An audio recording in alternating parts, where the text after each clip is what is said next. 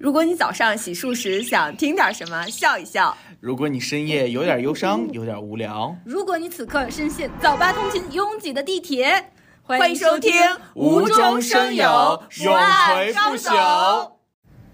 哈哈哈哈哈！我就不说话，我就等着，我也等着，哎，我就不说话。开始啊，好，欢迎大家收听《无中生有》，时猫时狗。哎，我发现了，谁主持谁就会忘。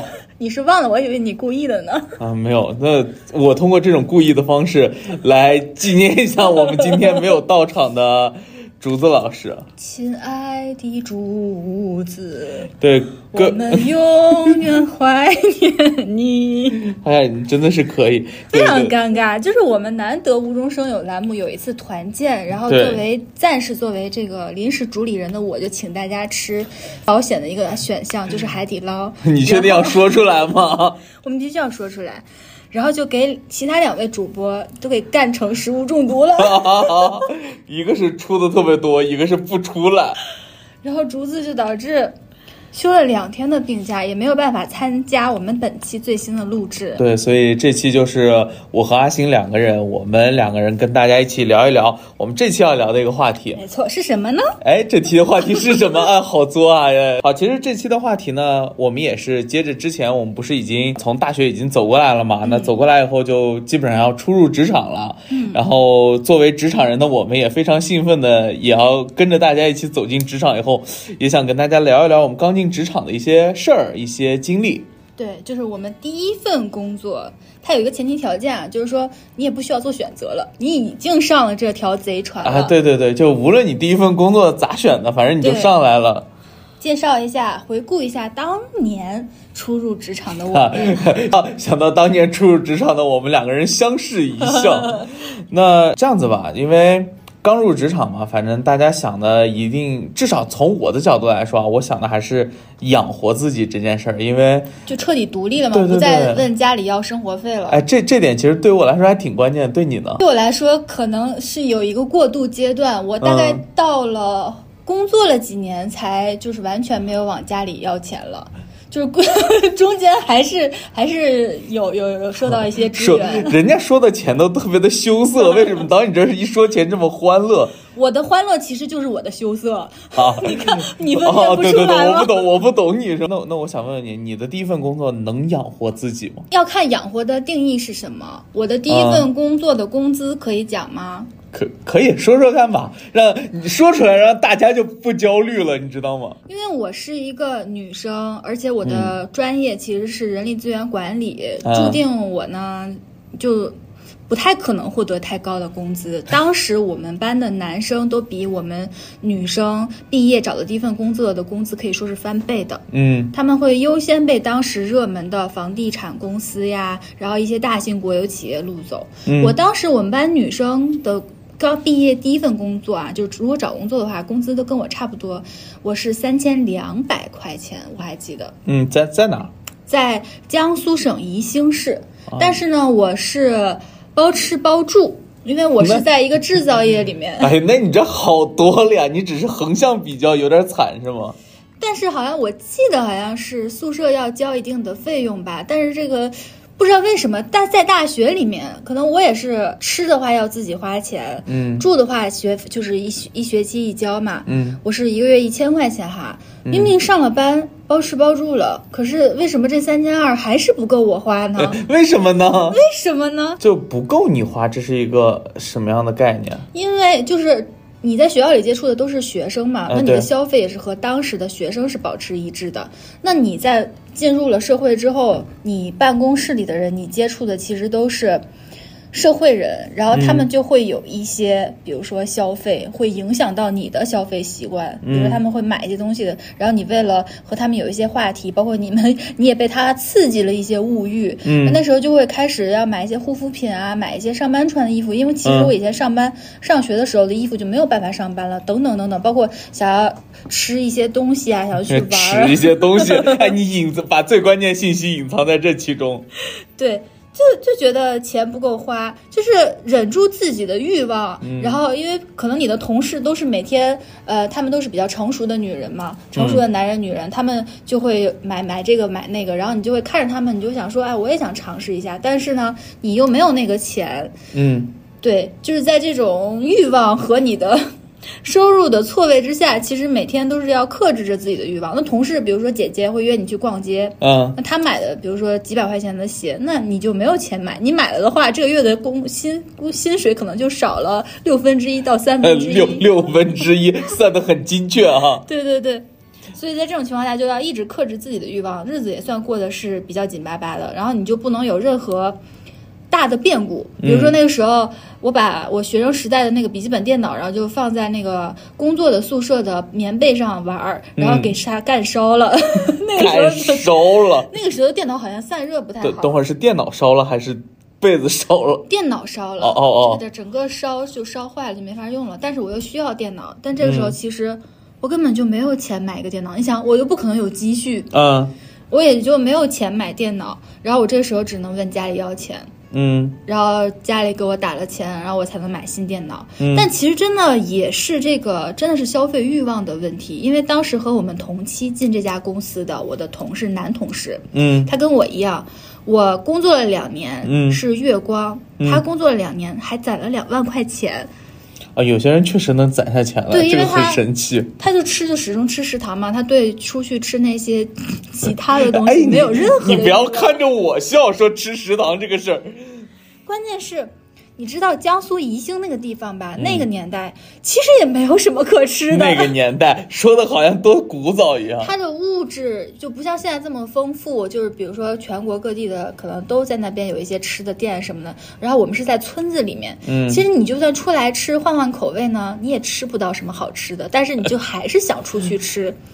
结果相比之下，我就是月光，人家就能攒下两万块钱来。当下我是很羞愧的，因为我人也胖了，嗯，然后钱也没了，兜儿也干净了。啊，哎，那我其实有个问题啊，因为跟我自己的心境会有关系啊，跟我自己当时第一份工作心境有关系，所以我很想先问问你。好，你先问。就是因为你你说你第一份工资其实也不高嘛，对吧？而且比如说出去跟人逛街的时候，会别别人一买就还挺贵。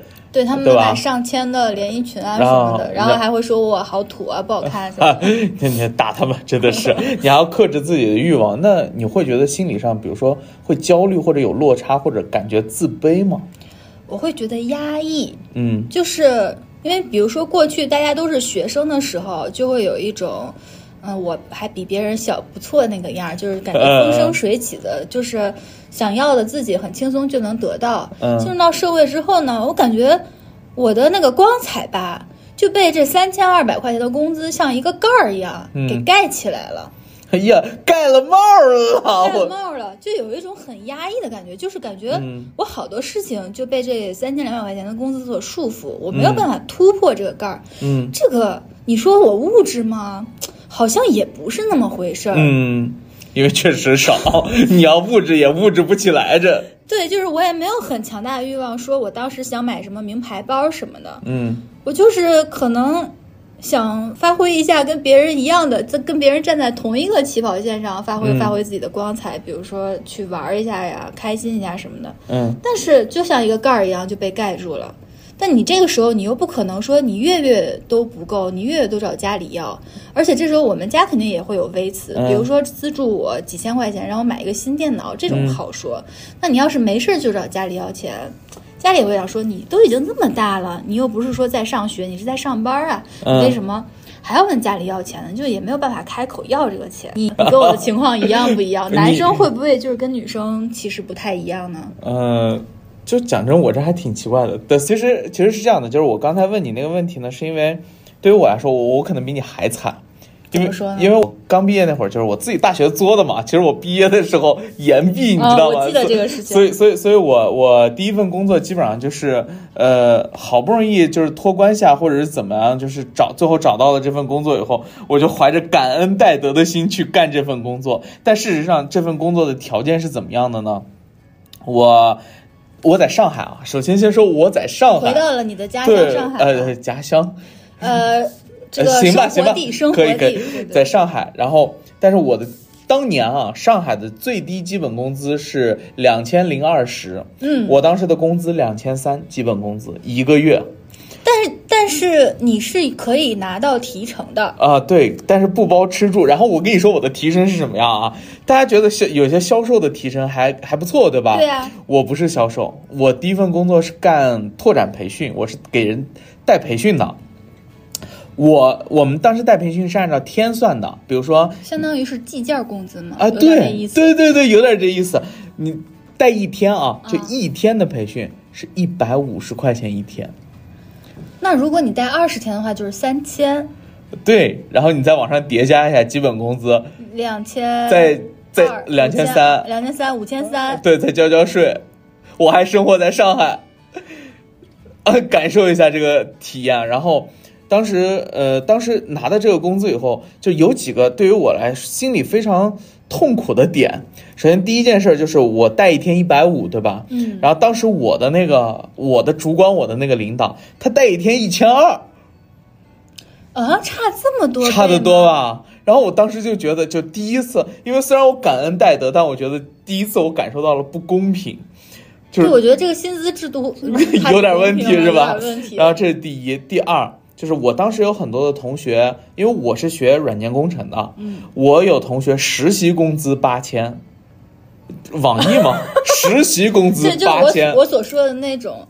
当时最热的大厂录走的那一批，对对对对，应届毕业生薪水都是很高的。对，而且你想想，就我正好学这个，那又是高薪，然后我就你知道，当时就我已经不是说花我多少钱的工资了，就我根本那时候我都羞于出去和别人社交社交啊，杜绝一切社交，因为嗯，在那个情况之下，我都不是欲望克制不克制欲望。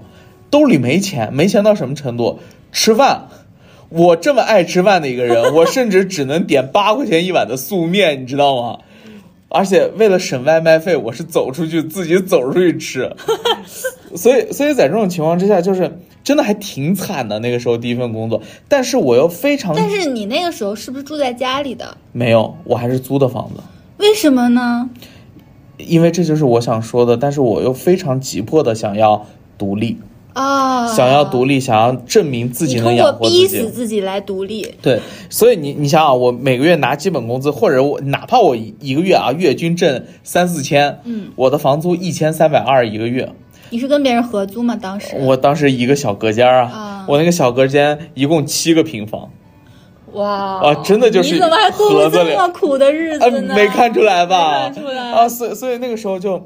就如果我想挣的多一点啊，就比如说我确实有一个月挣八千块钱的时候，呃，我记得当时是挣了八千，应该是九月份发的工资。我整个八月到九月，差不多有六十天时间，我一天都没有休息，就是正常周一到周五可能上班，可能带班。然后当时就是所有的就是那种拓展培训企业都喜欢放在双休日嘛，对对对，所以我基本上双休日就连轴转，甚甚至有有两周啊，我都没有回过上海。我一直在外面，从浙江到广州到江西，就一直在外面连轴转，转六十天，我人都快不行了。就这一个月才能挣八千。那你当时连轴转的动机是因为你想要多工作，还是当时你真的就是想挣那个钱？我觉得太穷了，就是真的有点养活不了自己了。就就就拼了命的想挣这个钱，所以，那你那个月挣的那个钱，你后来咋花了？别问了，因为你如果继续这样，就是说，呃，一天不休息的工作的话，其实你也没有机会去花你挣的八千块钱。哎，对你发现了是吧？所以我拿那八千块钱配了一台电脑给自己。你有没有发现我们的大件都是电脑？哎，好像是，买不起，顺着这个路就过去了啊。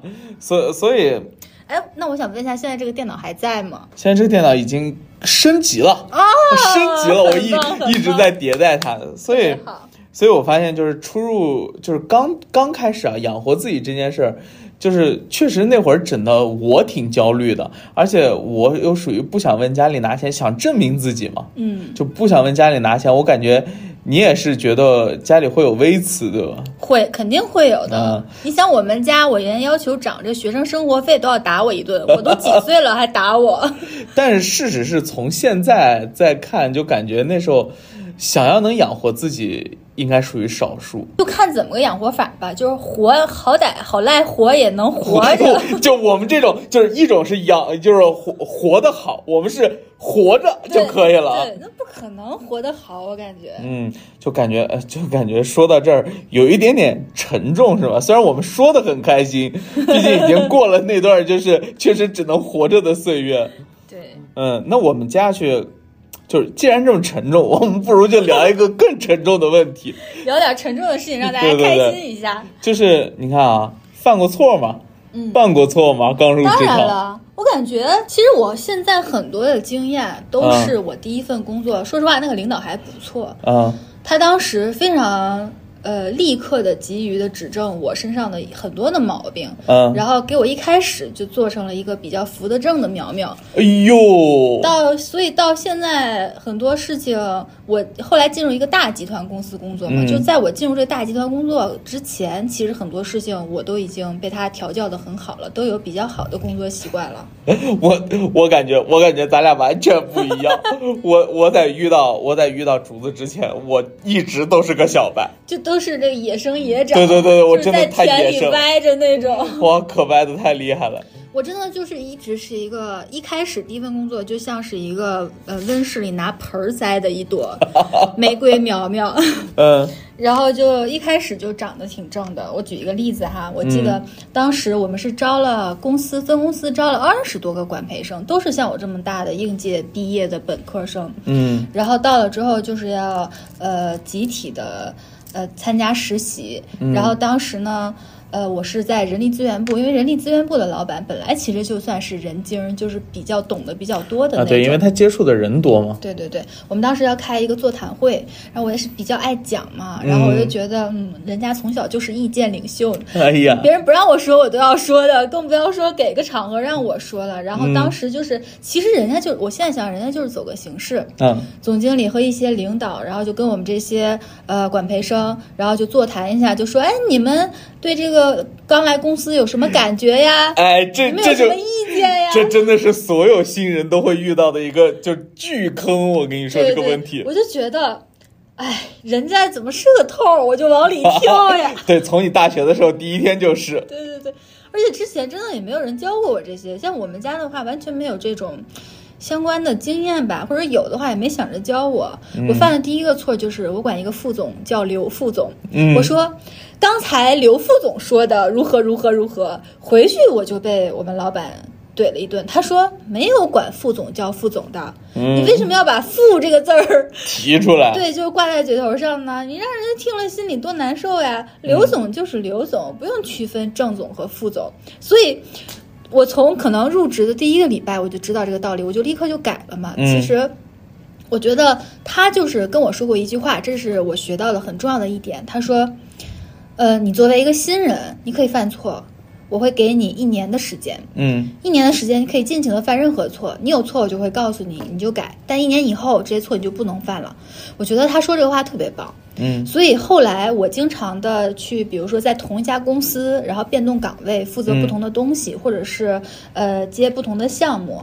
这个时候我就会跟自己说，那比如说我给自己一个时限，三个月也好，六个月也好，一年也好，我就跟他说，这个时间我是允许自己犯错的。嗯，那么我犯了错，别人不管怎么说我，其实我自己都知道，是因为我刚接触这个东西，我是可以犯错的，而且我勇敢的去尝试去犯错。嗯，这样的话，我试出来，我知道我错了，我就是学到了。但是，一年以后，或者是过了一个时间段之后。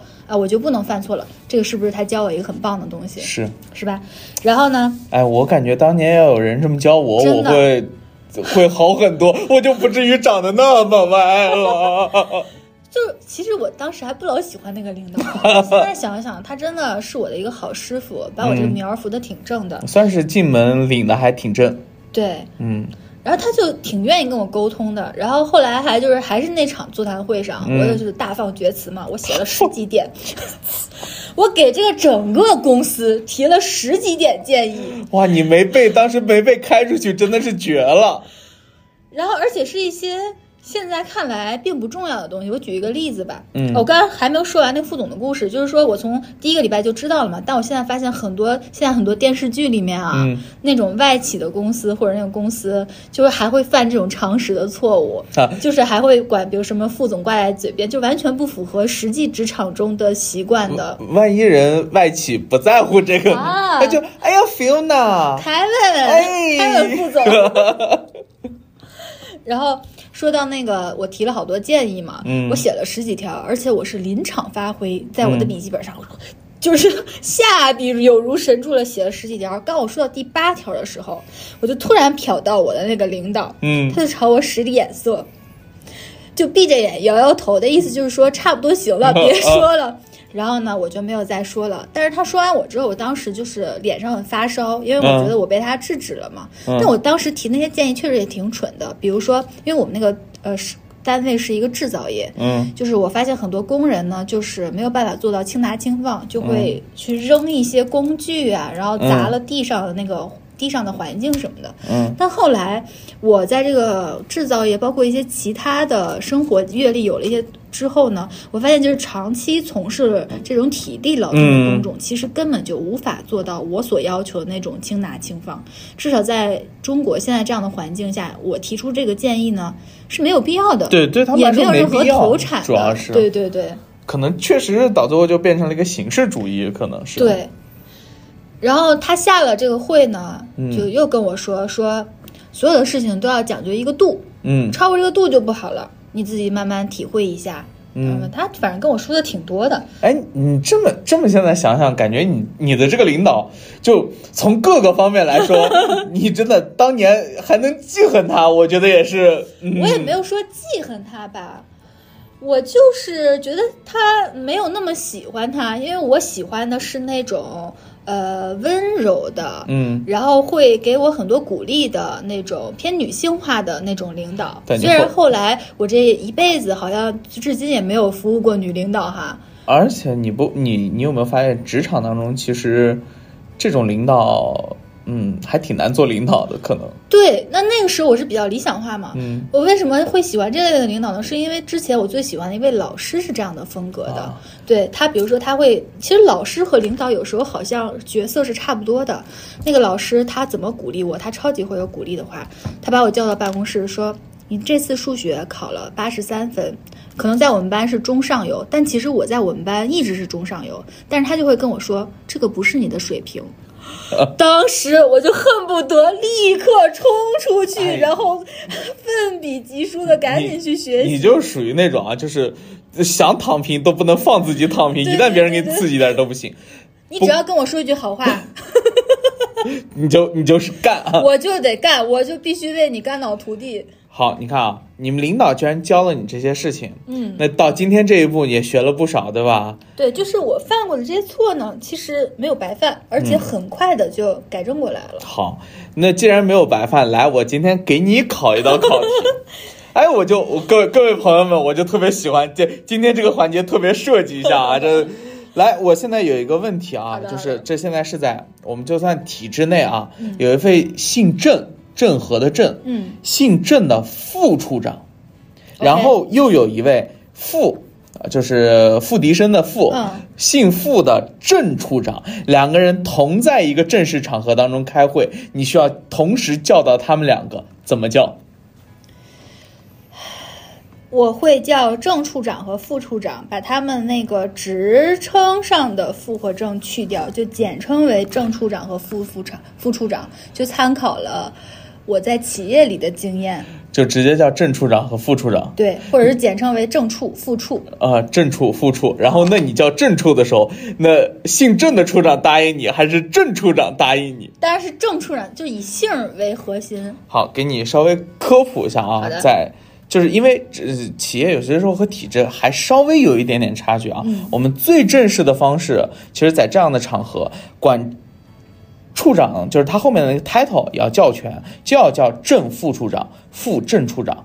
或者有些姓副的副处长，你要叫 副副处长，听着很拗口吧？这个是不是得是那种比较正式的会议上？对对对，是的，我我专门求证了一下。那如果是私下的场合呢？私下场合直接叫处长就可以了。哦，也不用叫姓儿。对，处。呃，处，哎，你你这个就有点过分了啊！不可以这样叫吗？不不不可以不可以叫处长叫处长，带有一些尊敬是吧？你看，就是你犯的错，好歹就是。有供自己学习，对吧？对，我犯的错那都没有什么意义。我跟你说，这都不是学不学习，正常人就犯不了这样的错，但是 他还是犯了。你快讲来，让我开心一下。就当时，当时不是用微信有工作群嘛，然后就是本来应该发给女朋友的东西，我发到了工作群里，虽然没有特别的，就是还好语言不是。就是很不露骨，对对对对对，但是就是，呃，你在干什么呀？你还好吗？有点担心你啊，有点想你，发工作群里头，嗯，那你当时为什么会这样呢？就是是比如说太累了，还是不太细心？我跟你说，有些时候啊，就是着急操作的时候，他真的就是会会点过去，所以我现在把微信的就底色啊，就是哦，弄成不一样，对我弄成不一样的了，因为我真的有些时候你。真的啊，就这个这个错啊，我不止犯了一次，甚至到我工作以后一段时间，几年以后，我依然差一点犯这样的错，就是因为有些时候很顺手，你可能跟好好多事儿在同时进行的时候，就就会跳出这个事儿，然后甚至是就类似这样的啊，就我属于就是单线程操作可以，但你要让我多线程操作，那出错的概率极限上升，就当就是当时就是发邮件。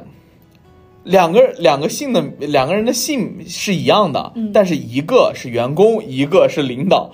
我以给员工的语气 给领导发了一封邮件，因为发错人了，然后我还得再补一封邮件过去给人道歉。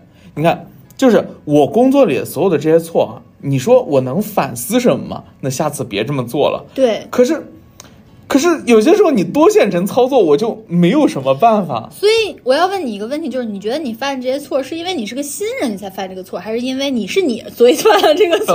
我我觉得一方面是因为我是我，而且为什么是我是我？因为其实我不瞒你说，我刚进职场是一个非常谨慎的人，就就是我贼谨慎，越谨慎越犯错。就越担心会做什么事情，就越做错什么。对，但我觉得由随着时间的累积，比如说你由于你是你而犯的一些错，你会想出来一些应对的方法来规避掉这个错，更加高频的去去犯。所以，比如说像你吧，更加高频的去犯。比如说像你吧，你就会通过一些方式方法，比如说给这个不同的聊天设一个不同的背景，用颜色来提示一下自己的视觉和自己不大的脑脑。不大，但确确实是。就是就是，你说我这都我犯的错，真的就是非常的基础、基本，且我觉得也没有什么可以总结那个什么的，所以也后来当不成经验。咱咱能不能把错误这事儿赶紧略过？我实在是还要问你一个问题：你觉得你当小白的时候犯的错和你现在犯的错是有区别的吗？哎，其实好像说起来是有区别的，就是现在。犯的错可能更严重一些，因为它更高级，所以它严重等级因为因因为现在你的随着你的工作重要性越来越高，你以前可能就是一些无关紧要的事儿，就那时候你觉得是你犯的错，但事实上在领导眼中，你就发错个邮件也没什么关系。但现在有些时候可能一封正式的邮件，你把当中的一些东西就写错了啊，或者某一个数据出错了，这大事儿是吧？对。那其实我们犯了错之后呢，我想他再说一下这个犯错这个事情啊，因为我觉得就像我刚才说的，可能有的时候在新人时期，或者是你新接一个东西的时期，你可以允许自己犯错。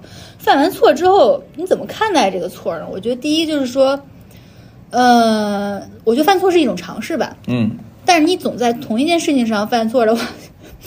嗯，就是要找找方法，怎么去对冲一下这个错。我我其实跟你说啊，就是你属于会找方法，对吧？你会告诉自己说接下去不犯的。我跟你说，我一直处在一个什么心态？就甚至我到最近几年才逐渐能改过来。我之前几年一直处在一个非常内耗的心态，就我犯错了，你就会责怪你自己。对我好蠢，我责怪我自己。但这就是我最不提倡的方式。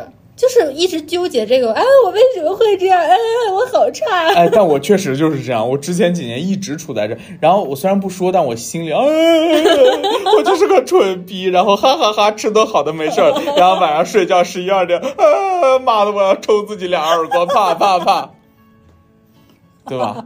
所以，所以，所以，就真的是内耗这种这种犯错，而且并没有什么后面没有什么卵用。对，你说的也这么直白嘛？所以我们换一个话题吧，说点开心的行不行？说点开心，说点我们牛逼的事儿吧。对，因为当你想想当初犯错是因为就是什么都不懂，但也有些时候确实因为什么都不懂而做了一些不错的事情。对对对，那这回我来，我先我先说说看，因为当时。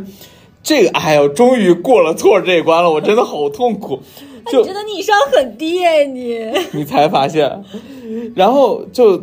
对于在那时候，就是我不是刚上来，就是做这份工作，第一份工作，我不是感觉就是别人施舍给我，谢谢你施舍我一份工作，你的心态也会有一些。对，所以当时我会很认真的准备每一个培训的内容，就是我那个培训都是当时拓展培训，其实是要背那个每一个项目的那个就是词的，嗯，这些词呢，别人都会花很多时间去背，或者是就是因为它不像上学，不是一个应试考试，你可能背背就可以了。我当时真的可以做到任何一篇东西。你随时抽，我都一字不落，按照标准给你背一遍，就这样。然后由此呢，当时就有一有一期培训，我们那个培训师啊，是就是肚子不舒服，就哎，跟竹子有点像啊，肚子不舒服，然后就上不了场了。当时要临时要调另外一个培训师过来，我现场跟那个就是也算是我的领导吧，跟我的师傅就说，我说没事儿，这场我来顶，这个东西我很熟了。你就像是一个后场的场务，终于有了一个机会，然后可以上场演演主角一样。但是你要说当时如果要是怂了。也就怂了，就不敢了。对，因为以后其实随着时间增长，呃，肯定会轮到你的，但是没有那么快。就是我们其实从新培训师到正儿八经能单独去带培训，可能中间差不多要八到十个月的时间。嗯，我干这件事的时候，才是我入职第三个月的时候。也正是因为这样，所以你初生牛犊不怕虎呀。对，然后自此以后，就从那次以后，别人还别人就是我，我们当时不是说带一天培训一百五吗？我变二百五了，这话听着怎么这么难听？因为我比别人多一百块钱的主贷啊！你有了这个好的反馈，对你的勇敢尝试，去有了这个非常好的结果。对，从此以后就我我就就是大家就主动就安排到我了，别人还没有办法去做这样的事儿，甚至他也没有机会再去争取的时候，我就已经在干主贷培训师的活了。那这个确实挺值得吹牛，是吧？我 我感觉这事儿我能吹一辈子。该你吹了。完了，我这个好像平平无奇，没有你这个这么精彩。那不一样的牛逼吗？我当时第一份工作，其实我还是又又说回到我这个导师或者说我这个领导了。他当时是我们的部门经理嘛，嗯，但其实，呃，我们虽然也有什么主管什么，但是他们都不管我，他是直接管我的。然后他真的给了我非常大的自由空间，因为当时是人力资源部，然后我是培训。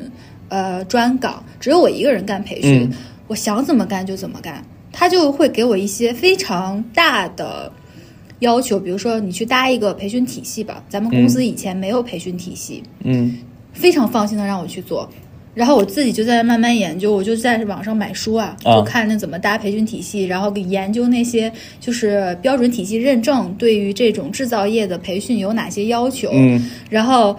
我跟现在做培训不一样，现在培训可能要弄课件儿什么的，嗯，然后我就是搭一个整个的流程体系，而且我是没有在任何的 专业知识的支持吗？没有任何的经验，没有在任何公司做过，也没有任何人教我，我就自己研究。然后当时我也非常的独断专行，我就觉得 我就这么弄。甭管别人说我什么，我就这么弄。书上这么写，我就这么弄。我想这么弄，我就这么弄。然后当因为我弄了很多，就就是大家觉得很麻烦的东西，比如说我每次培训我都要用考试，我每次培训都要有一个调查问卷。然后如果不考试的话，我就要让他们写那个学习笔记，反正就是有反馈嘛。因为书上说培训一定要有结果反馈。从一个专业人的角度，我觉得你非常的专业，真的。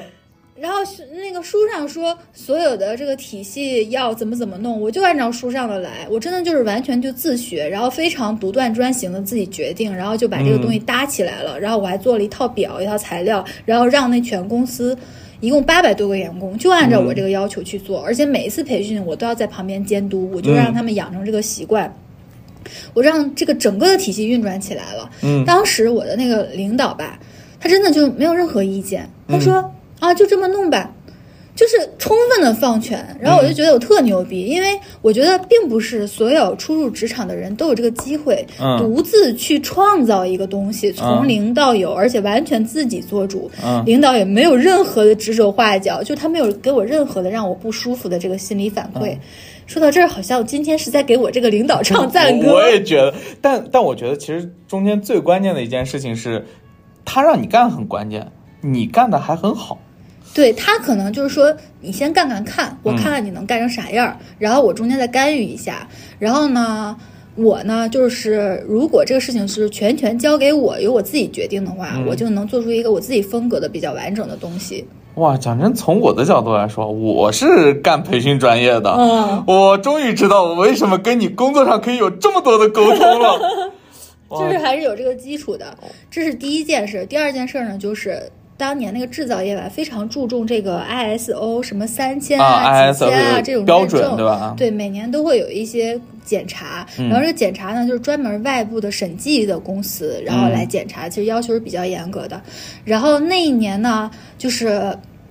我给我们公司做了一个素质拓展方案，嗯，就是全套的去跟供应商谈，也是去徒步，拿着手杖去浙江徒步，然后怎么酒店小到酒店每间房怎么安排，衣服是什么样的，全都是我一个人弄的，然后做了一整本方案，然后我把这个每一本方案发到每一个人手里，而且我是挨个去跟他们去讲，我们的规划是什么，将来会怎么样，你要和谁住在一起，我给他弄得好好的。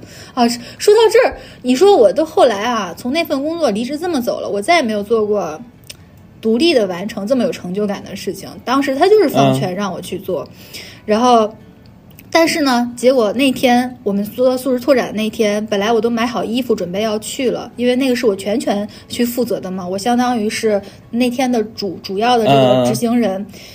那天定成了就是 ISO 这个就是审计公司要来我们这儿检查，我们公司没有人。除了流水线的工人，所有的管理人员、所有的销售人员都去参加那个素质拓展了。我们领导说：“那你就留下来应对这些吧。”然后我就准备了，又准备了一个礼拜，把所有的材料准备的好好的。然后来了四个专家，审计公司的，我跟他们对战了一下午，然后完美的解决掉了他们所有的问题。他们提要的所有的材料，我在三秒钟之内给他找出来。嗯，回答的所问的所有问题我都能回答上来，我就觉得哇，我可我现在想想我太我我可太牛逼了，我我也得给你鼓掌，真的是好牛逼。到后来我都没有干过这么牛逼的事儿了，我现在想想啊，就是因为我那个领导他真的很相信我，而且他很敢。那你有没有发现一件事儿啊？嗯，就是随着我们职场年龄呢，就是在职业生职场年龄的增加，你会发现这种勇的这种事儿啊，你反倒自己会，呃，至至少从我来说，我真的会越来越有点退缩，因为那个时候好像没有什么特别多会顾及的了。那我觉得你周围的人和你的领导给你的这个反馈也非常重要，他就是一副，你可以啊，你就弄呗。那我觉得 这个时候我就会像他给我就是加了油或者是蹦了一下一样，我就来劲了。我觉得我就算干死，我几天几夜不睡觉，我也要把这个事情拿下。这就是这个领导的激励数正好对我的对在我对在你的胃口啊，可以。他正好也也就是你们俩的匹配程度，我感觉还挺高的，因为。一方面，我感觉就是第一，你能很认真的准备或者做这些事儿，我感觉咱俩缘分很早就开始了。你刚才做的说准备回去那些事儿，全是我第一份工作要干的事儿，真的是。然后能准备这么多，然后他还肯让你干，对对吧？我觉得这个 match 的就非常的完美。细节的话。他就就就不太有太多的这个意见，他就是提一些大方向上的要求。啊，你这么一说，我就想哭。我那第一份工作真的是，真的是给不仅抠细节啊，而且还不会放权让你做，然后好不容易放权让你做，还给你逼逼赖赖一大堆。我不能让这期节目让让我第一份，所以所以讲真啊，我我其实都感觉我第一份工作，我都对我来说都没什么收获了，快。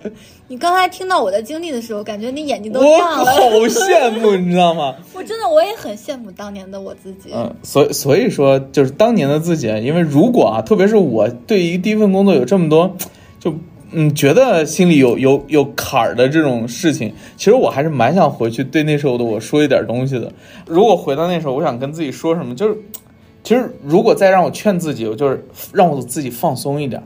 就真的不要让自己的犯错有那么多的内耗，因为到今天我才会觉得犯错才是一个正常的事儿。嗯，就是的。进了职场以后，其实我们今天一直在谈犯错这个事情。就就其实犯错给我们留下印象很深。就你看我们干牛逼的事儿，我们都干了很多牛逼的事儿，但是你晚上一闭眼，我操，我怎么又他妈把这个事儿给干错？我怎么这么多脏话？我靠，能剪吗？有点辛苦今天剪辑的人了哈。对，就就觉得。犯错这件事儿给自己心理压力大了以后，反倒会因为他而很多事情做的畏手畏脚。就特别是我我的那个时候，就是一一是一是你犯了错以后，领导给你训完了之后，甚至我们那时候还有客户投诉，嗯，然后在这时候你一旦心理内耗，你会发现你下一场培训也做不好，就连锁反应。中间除非你稍微让你自己停一下，如果我比如说我连着两周都要去做那种户外的培训，他他他到第二周，甚至是。就是你的一些标准动作上都会出错，其实对于拓展培训来说真的很要命，因为我们那时候是有高空训练的，嗯，高空训练的任何一个标准动作出错，那就是出人命的事儿，嗯，所以，所以真的放松一点，就不要害怕，就是你看，而且越不害怕，就是你看到到今天再看，哎呀，其实路也没有那么难走，对，这就是我其实想跟自己说的，就是你要对二十三岁的巴金说的。我可能工作都已经不是二十三岁了，我二十五了。我第一份工作的时候啊，年龄大吧？我二十五了，怎么回事？你怎么回事？算了，这个以后有机会再细讲。对，那你呢？我其实我的问题就是我太努力了。嗯，我当时特别逼自己，而且我是没有底线的逼自己。就是领导期待我做的事情，他只要一个眼神。我什么都不要，都可以去做。嗯，最明显的就是之前我在节目里讲过的，因为那个时候真的没有经验。嗯，他带我们去喝酒，对我为什么不喜欢他？因为他让我们女生喝酒。嗯，因为他要喝酒，他底下都是女员工，他终于说点他的不好了。对对对。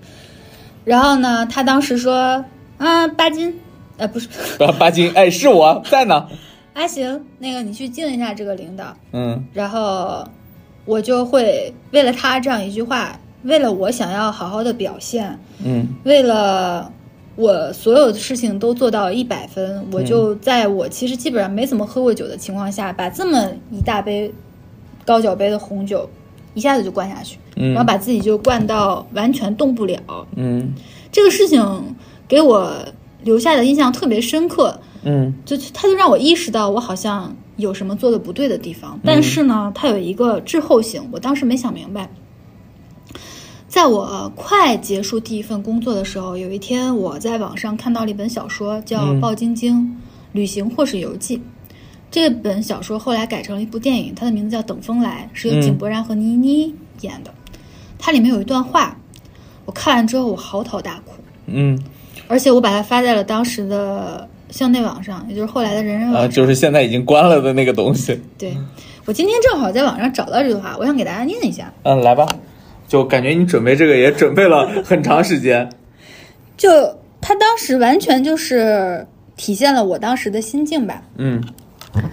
教练就跟我跟这个女主人公说啊，说他们在准备跳滑翔伞。他教练跟他说等风来。他说我知道教练是在告诉我滑翔伞的入门知识，但是等风来这三个字却毫无征兆的让我眼眶一热。我突然不害怕了，我突然反应过来了。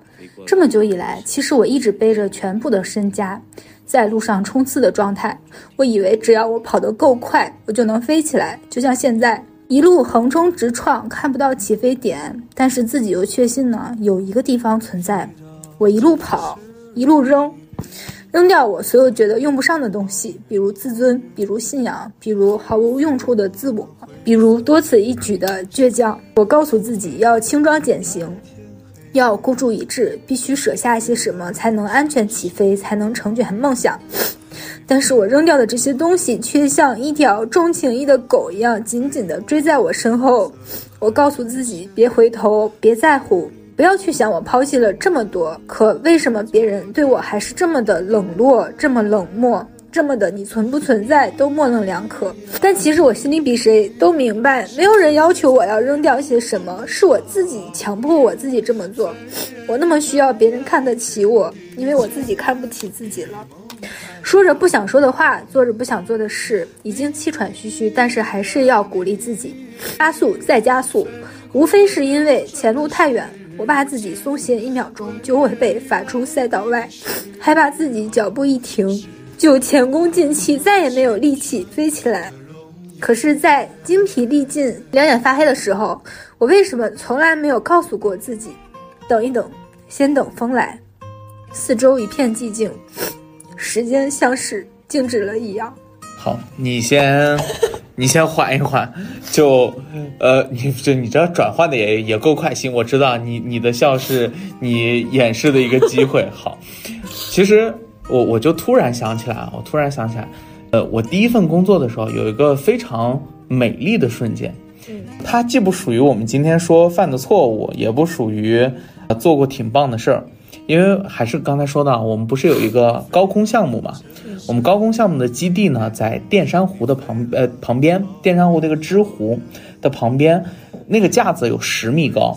我们作为培训师，我们要上去打点。当时呢，是我们新培训师考核。所以呢，我因为当时学的特别的快，我这不是自吹自擂，我真的学的特别的快。因为别人施舍给我的工作，我必须都要认认真真学，你知道吗？我当时就作为那个助理，其实是我知道是我们那个老师啊，他不愿意上来了，所以就我一个人在上面待着，我就一个人挂在那个十米的架子上，脚下踩着一根单单独的杠子，安全是挺安全的，但是挂在上头贼累，太阳就晒嘛，那时候就晒到最后整个脱皮，脑门上都在脱皮。但是呢，那天就看了很多人，一直从下午一直训练到了就是快要日落的时候。这时候等到已已经快要下降的时候，在那一刻我又回头，我看见了淀山湖旁边，就是旁边有树，就是岸边有树，湖面很平静，远远的夕阳西下。在那一刻，就不知道为什么，就是你所有生活的压力，所有的那些。我我比如说挣的少啊，比如说我给人发错的信息啊，比如说我刚刚被领导训过啊，比如说我刚刚被客户投诉过啊，所有的这些事情抛诸脑后，就在那一刻看着那个夕阳，只有在那个时候会让自己觉得是放松的，而且我我去回忆，其实有很多你自己做的好的状态的时候，我可能都处在那样一个状态，无论。眼前有没有那个景色？但你心里看到了那样一幅平静而充满美好的景色，一切的事物都感觉就很顺，也不知道该怎么去形容，反正就是那副带给自己内心的满足。一步一步到今天，我就感觉从现在情况来看，就是。今天我们讲这些啊，至少从我个人的角度来说，我也不希望就是很多至少听听节目的伙伴，无论你是不是还在第一份工作，还是再往后，嗯，希望大家不要那么焦虑，因为不要焦虑。对你听听，讲真啊，我有些时候现在我去跟别人说这些，是因为你你你听听看，这个世界上，我相信听播客的各位啊，你们很少有能第一份工作惨成我这样的。我都活下来了，而且我还把自己又吃胖了四十斤的情况之下，对吧？所以，所以就是希望大家不要焦虑，职场当中，所以我还是想说，犯错嘛，常态是吧？对，放轻松，慢下来，慢下来。啊，你是等风来，那我就说另外一句吧，我说点俗的。你说。那很简单，只要不是和人命相关的。都是小事。你怎么一下子把我这个氛围给破坏掉了？哎，我就我就觉得我就特别好。讨厌。我们要回归我们的这个节目的初衷，我们是一个呃欢笑类的节目，对吧？就像竹子在给我们勾选类别的时候，勾选了脱口秀三个字，是不是？搞笑啊，脱口秀和搞笑艺人都是。好，那我们其实这期也分享了我们各自的故事，对我觉得挺宝贵的啊。对，因为因为一个人的一辈子就这么些故事，我们把自己的故事已经分享出来了。呃，如果各位也有相似的故事，也欢迎各位留言给我们，我们也会在后续的节目当中，用我们的声音讲出你的故事。如果呢？你很喜欢我们的节目，或者是喜欢我的话，喜不喜欢八斤不重要，记得要关注我们。如果你不喜欢我的话，我也希望你能关注我们。好，那我们本期节目就到此结束，我们下期再见，拜拜，拜拜。